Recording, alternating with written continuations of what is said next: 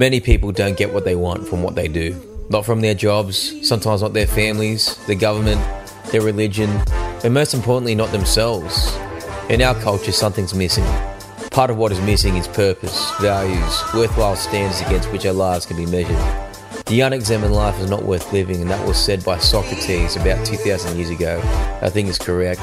If you don't examine your life, you most likely will scramble about seeking distraction in media, people's approval, drugs, shallow things. The thing that drives me to do this show and much of what I do is to try and influence people to start believing themselves by firstly starting to think for themselves. I want to learn from people who seem to be on a similar path of self discovery in business, leadership, relationships, education, mental health, and physical health, and more. If we can really start to take our life seriously, I mean, like as if we're not coming back, as if this is all we're guaranteed of in this life, then we really start listening and really want to examine what life is all about. But it's on you to take offense or not to take offense. You're listening to the Examine Life podcast with Matt Purcell, and I'm very excited to announce my very first international guest, Dave Rubin. Dave is the host of The Rubin Report, which is one of the most respected American political talk shows right now, with over 1 million subscribers on YouTube and tens to thousands of listeners on his podcast worldwide. He interviews people like Jordan Peterson, Ben Shapiro, Sam Harris. We are in a society right now which we're so skinless and so sensitive that we take disagreement as disrespect. And Dave has my respect with how he interviews and what he's able to draw out of people's mind and their opinions. And we are so lucky to be able to grab Dave because he's literally been touring with Jordan Peterson for 18 months around the world and he's spoken in front of tens of thousands of people and being a podcaster and being a journalist or whatever you, sometimes you're the first thing to be cut out if they need extra time. And I was liaising with the USA touring guys and with his personal assistant, and things were teed up months in advance.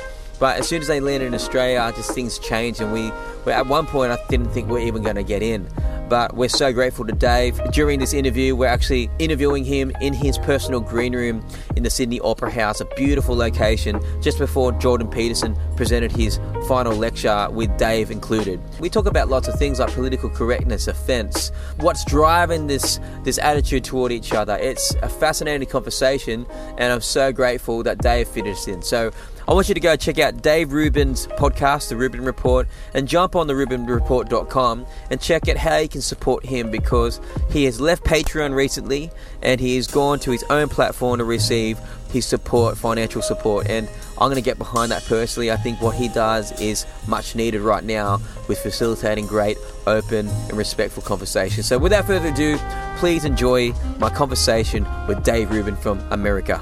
Guys, I'm here with the handsome Dave Rubin. Oh, please. Welcome to Australia, mate. It's a lot of hairspray, you know what I'm saying? I can join you there. uh, thanks for joining us, mate. Yeah, my pleasure. This was a serious operation to confirm this because we're in the midst of a, of a crazy, truly the craziest day of the tour is happening right now with this matinee show in Sydney. We started in Canberra this morning, long drive. We got a couple other events today, uh, but I'm glad we carved out a little time. I'm so glad we're in yeah. the Sydney Opera House. We're going to have, is this the final talk of the tour? Is this? Uh, well, this is this is my final show with Jordan for now. Yeah. Uh, he's extending. He's leaving for uh, New Zealand in a couple days, and then he'll be back for about five more shows mm. in Australia. But I've got some family stuff and uh, got yeah, got to head home. You know, and we've done. I mean, we've done about 130 shows together in about 20 countries, and it's, yeah. been, it's been incredible. And we've been doing this since last January, so for 13 months, and it's been it's just been awesome. And I'm visiting all these places that I've never been to, and I'm performing in places like the Sydney Opera House that I never thought I would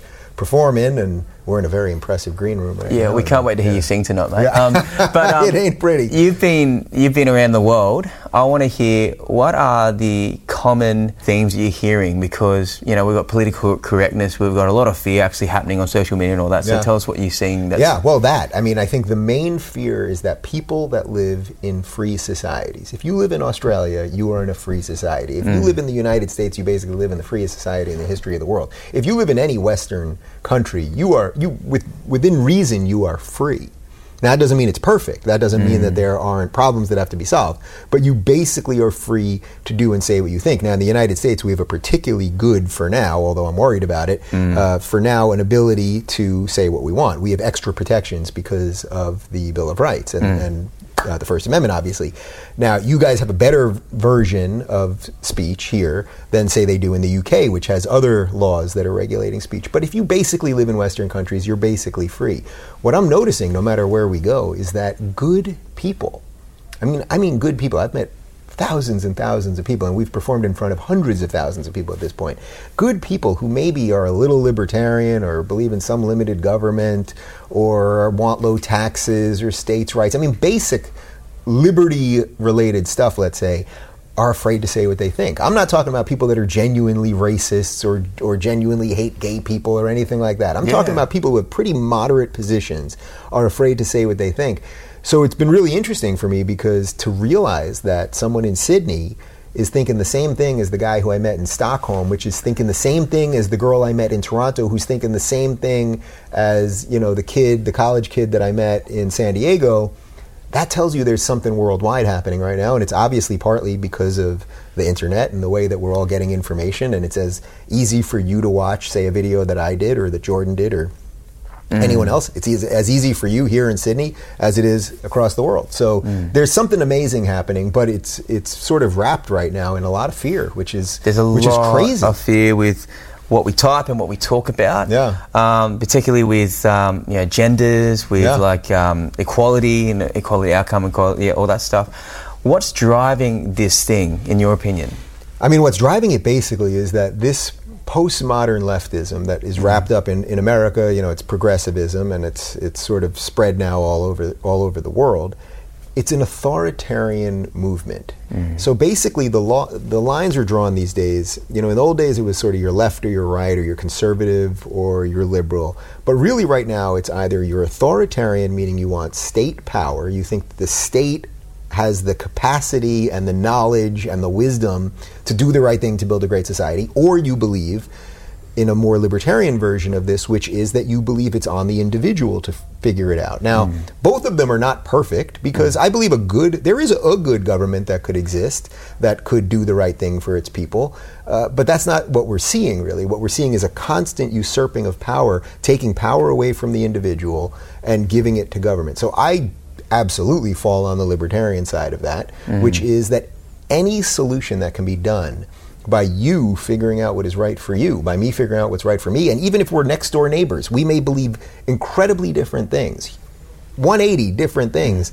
As long as we don't do it on each other's property or don't infringe on each other's rights, that's the that's actually the beauty of living in a free society. I mean, go to North Korea; they don't have those freedoms, right? Sure. So, so where do you have those freedoms? You have those freedoms in Western societies. So everything we should be doing should be to protect the rights of the individual. I don't care who you sleep with. I don't care what you smoke. I don't care what God you believe in as long as you don't use those beliefs to infringe on my rights. And mm and that that's the neg- negotiation because you're going to do some stuff I don't like, I'm going to do some stuff you don't like. But if we actually believe in freedom and not just talk about freedom, then then that's what we should be uh, aiming for, as opposed to oh, if only the government could give us this, yeah. if only we could take some more from some people and give it to others, and if only we could have all these free things, which of course are not free.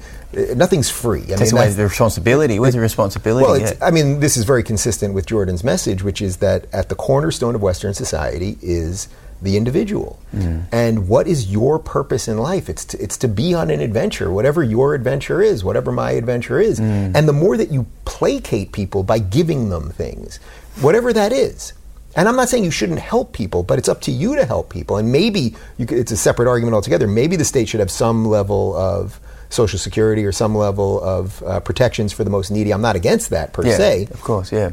But the point is that they're trying to trick everyone into thinking the government will give you free this, free that, free health care, free education, free job, mm-hmm. or we'll give you money if you're unwilling to work, as, oh, it, as it said in the original version. hurts my feelings. Yeah. And it's like, like, yeah. like, what I love about your show is that you're able to interview and talk about things that you don't necessarily agree with the other person about. Sure. What are some of your rules to be able to discuss things that you might have conflicts with? Yeah, well, you know, I never go into an interview with an intention per se, other than I'm trying to find out what the person thinks. I mean, mm. really, and I can tell you're very similar. Like I can mm. just you can just see it in somebody. Like you're here to hear my ideas, and maybe we agree and maybe we don't. But that mm. that's sort of secondary to just finding out what I think.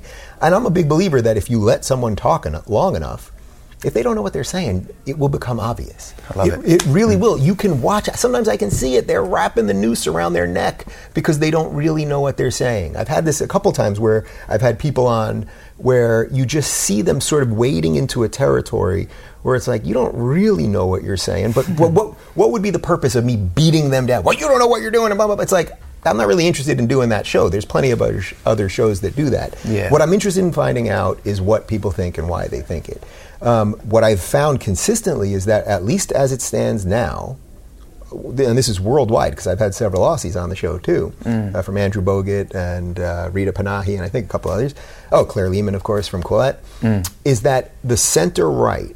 So basically, people that are centrist, that are sort of conservative, maybe a little libertarian, even some of the Trump people, they are very willing to have a conversation without attacking you, without impugning your motives, and, without hmm. implying this or that about you, without trying to destroy you. There's a richness and an ability to have a conversation there. I can sit with Ben Shapiro for hours and discuss our differences on gay marriage or abortion, and we can do it respectfully and walk away and be fine.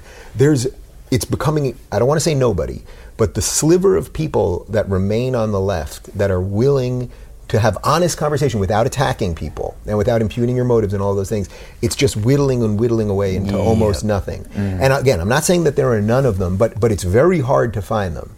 And uh, I would say that my good liberal friends, you know, when people talk about the intellectual dark web, most of these guys are lefty. You know, I think at this point I would say they're ex-lefties, but it's not for me to say what they are. But they're good old-fashioned liberals. But I don't know that they can get invited to any lefty or progressive or democratic event. You know where we all get invited? It's by those scary right-wing conservatives and libertarians. So there's a real sea change of things happening right now, and I'm happy to talk to anybody that's respectful and decent. Really. Yeah, it's awesome. Do you know with the idea of offence at the moment, it's people in this society, like online particularly, they're so people generally so skinless. So if you disagree with something, they take it as disrespect and they attack you and they beat you with their tribe or with their you know gender club or with whatever it is. Yeah. What? Let's give some tips here. I want to hear your advice here. What's some methods to be able to deal with someone who's trying to attack you? Yeah. If you disagree with Well, a it's tough, right? This is a hard question. I get asked this at almost every Q and A that I do. Mm-hmm. This is hard because everyone, especially young people, are dealing with this in an increasing, increasingly hysterical way. That if you take any position that's outside of progressive orthodoxy, you take a position. I'm, I'm for lower taxes than you. Ah, that means you're racist. And you go, well, wait a minute. I'm not. I'm not racist. What does that have to do with anything? Mm. Well, if you're for lower taxes, that means you don't like poor people, and if you don't like poor people, that means you don't like black people. That's and, the train of and they. Right, so they extrapolate this crazy thing, and then if you say to them, "Well, actually, at least in the United States, there are more poor white people than black people," well, they don't. Then they don't care about information and all that. That's also why they want to deplatform people all the time because they don't want to get into the facts of these ideas. It's why Shapiro's line about facts don't care about your feelings has caught on with people. Um, but there are a couple techniques you can use. I would say it's very hard to to get them to join you or to listen to you if you're just drubbing them with facts. It's very hard to do. What you can do is you can turn some of this on them. So one thing that I've found is at least somewhat effective when I go to colleges, before I do anything, I'll say, you know, does anyone in this room have it worse than their grandparents? Good question. And if you live in the West, especially if you live in the United States, but I suspect it's very, very similar here, and in most Western countries, you have it way better than your grandparents. In many cases, your grandparents were immigrants who came with nothing. That's obviously a very uh, consistent thing that's happened in the United States, or certain maybe your great grandparents or whatever. Um, but you know, had to, they had to live through war and famine and all sorts of, you know, all sorts of things. It's very rare that if you live in the United States, that your grandparents who were alive in say the 30s and 40s and 50s uh, had it better than you. And if they did, they were probably oil tycoons or something. And then if they have it better than you, that means that they, the family lost the money over generations, which the left would love because they don't want to keep accumulated wealth. So if you can say something like that, like really, like think about your grandparents, like you do it right now, like think about your grandparents. I'm going to guess you have it better than them. Yeah, of course. Yeah. Yeah. And I have it better than my grandparents. Both of my grandfathers had to fight in World War II. I haven't had to fight in any wars. That's pretty great, right? Like So you're finding and- a point of agreement. well, you're finding a point. You're trying to show them that while they're screaming about the evil patriarchy and how mm. horrible capitalism is, I mean, you could go because the other thing is you can go through facts. You could say, well, there, you know, there's less poverty than ever worldwide. There's more green on the earth right now than ever before. Uh, you can go through a series of things, but those are just sort of amorphous facts that that don't really get into somebody. But if you can say, think think about your grandparents. Yeah, put yourself into yes. So, so if this system, what you're telling me is this system is so evil, it's so tyrannical, it's the patriarchy, all of these things, but you've got it better. You've yeah. got it better. So that means the arc of justice or goodness or equality, whatever you want to call that, prosperity, it bent and it bent the right way. Now, it may not be perfect, but the idea that these people have, which is that if only they were in power and had enough state power, that they could make everything perfect. It's it's childish actually, and it's a, and it's an erasure of history, and it's actually it's worse than that. It's a um, it's an it's a removal of what it is to be human. Mm-hmm. Generations came before you that lived through all sorts of things. And if you are 19 or 20 or 52 and you think you know it all and all those people before you were a bunch of bigot, racist homophobes, most likely you're the bigot, racist homophobe. Yeah. You don't know it. There are things that came before us. I don't have all the answers, but what I what I do know is I believe in freedom. I believe in the individual's choice to do what is right for them. Mm. And as long as you're not doing it to somebody else, as I said before, get to it. With offence, what causes offence? Is it lying the person who receives it, like he interprets it, or the person, the chicken or the egg? No, well, it's only on the person who receives it. You mm. know, I've been called all sorts of things. There's videos of me on YouTube with people yelling all sorts of horrible things. I'm alt right and I'm a Nazi and all this craziness. Yeah, it's hectic. Yeah. And guess what? It's not pleasant to hear. Well, at some level, it was kind of funny sometimes because it's like, look, yeah. you, you, what are you guys doing? Like you're waking up and you think I'm the guy that's really taking down society. Like, come on. Mm, but yeah. removing the, the, the slightly humorous part of it, it's not fun when people say those things. Or if someone was walking by you and made some racial epitaph, or went by me and said, "Oh, you know, you're a fag" or whatever it is. It's like nobody likes that. Yeah. But it's on you to take offense or not to take offense. And and there's a weird thing happening online, which is, you know, if this was the real world, let's say you're walking down the street and a guy across the street starts screaming at you and tell you, you know, whatever they're saying, just awful, the worst stuff you can imagine would you walk across the street and start engage? You know, sir, that's not true. I'm not that thing that you're saying I am. You would never engage them. You'd just be like, oh, that's a crazy person, and you'd keep walking. Mm-hmm. But for some reason online, we feel that we have to fight with everybody about it. We have to expose them. We have to do all of these things. And I get it's a little bit of human nature, and it's the safety of a keyboard, right? We're all warriors, yeah, warriors at a keyboard. Yeah. Um, but I've found that basically, if you, the more that you ignore these people, they thrive on attention, and if you ignore them a little bit more, maybe they'll go away a little bit more, or mute them and block them, and then let them, you know, tweet into the void. Uh, but it's on you. It's on it's you. On if you. someone says something offensive, I'm not saying there aren't offensive things. I'm not even saying that there aren't racist things. There are racist things. If you look at a group of black people and you think that that they have to be a certain way, or that they all act a certain way, or think a certain way, that is racism. By the way, that version of racism is often coming from the left right now, mm. which is, oh, black people must think these things. Yeah. Gay people must think these things. Mm. That's actual bigotry. Yep. I, I know plenty of black people. Guess what? You're not going to believe this. They all think different things about things. It's crazy. Oh no, isn't it? You, wouldn't well, you believe that? That they're that not meant to do people, that, you know? Yeah, no, I know that gay people might think different things about things. So again, that's why if you get everything down to the level of individual, I think it's the best way that a, a society can function. My last question for you, yeah. because I really appreciate your time, Dave. Yeah, yeah, my pleasure. You've been traveling with Jordan Peterson for a long time now, and I want to know has any of your views, even with religion and personal beliefs, morphed a bit because of being around guys like Jordan. I know you've interviewed guys like Sam as well. So. Yeah, well, I can tell you this. I mean, I've been on the road with Jordan now for 13 months, and it's 120 some odd shows in 20 some odd countries. Um, well, I will say this for sure. I'm a better person. It sounds corny, but I'm a better person. You cannot be around that message every night. Like I know what it's like when people are reading the book and come one night and I see the way they interact with him. And Jordan, you know, you, because I read this and I, I started treating my wife better, or I got off drugs, or whatever I was addicted to porn, or what, whatever it is that their thing. I've seen people fix themselves, so I've been around that thing you know, a, a, third of my nights in the last year. That that's a lot, and mm. um, so I think there's been certain things in my life that I've been able to fix. But I would say if he's moved me on anything, um, it is the the value of ancient truths. So this is where you know, without getting into a whole religious conversation or making it about Yeah. religion per se, you know, the debate that he and Sam Harris had about whether you know facts are enough to drive meaning out of, or rather, if there's if there's something else. I would say I've come around to the position that there are there are other ancient truths that you can find through stories that, it, as, as Jordan lays out, are through a religious nature, um, but just that there's there's something beyond you, and I think it's a good, humbling way to live, and I'm trying to do it myself. Dave, thanks so much for your time. It's mate. been a pleasure, man. Really. Awesome. Yeah. Look at this guy. Look at this guy. You're a good guy. interviewer, man. I'll try anyway. Guys, thanks so much for listening to the podcast. I can't thank you enough for actually getting behind it because a lot of time, a lot of energy goes into keeping the standard high from actually flying to meet people, booking hotels, bringing media people along. I really respect your attention and I think you respect the fact that I don't really have an agenda. I really want to learn from the guests that are on the show. I'm not trying to trick people, I'm not trying to be like sleazy or like conniving. I generally just want to have an authentic conversation and examine what's going on in their, in their minds. Finish off, one of the ventures I started this year, I run multiple companies, but one company I started is called Q Media. And Q Media helps create social media content for companies that want to take their presence online to the next level. Because Instagram's actual facts and stats say that you have two seconds to engage somebody before they decide to flick away from you. That's not a lot of time. In order to engage people, you need to respect people's attention.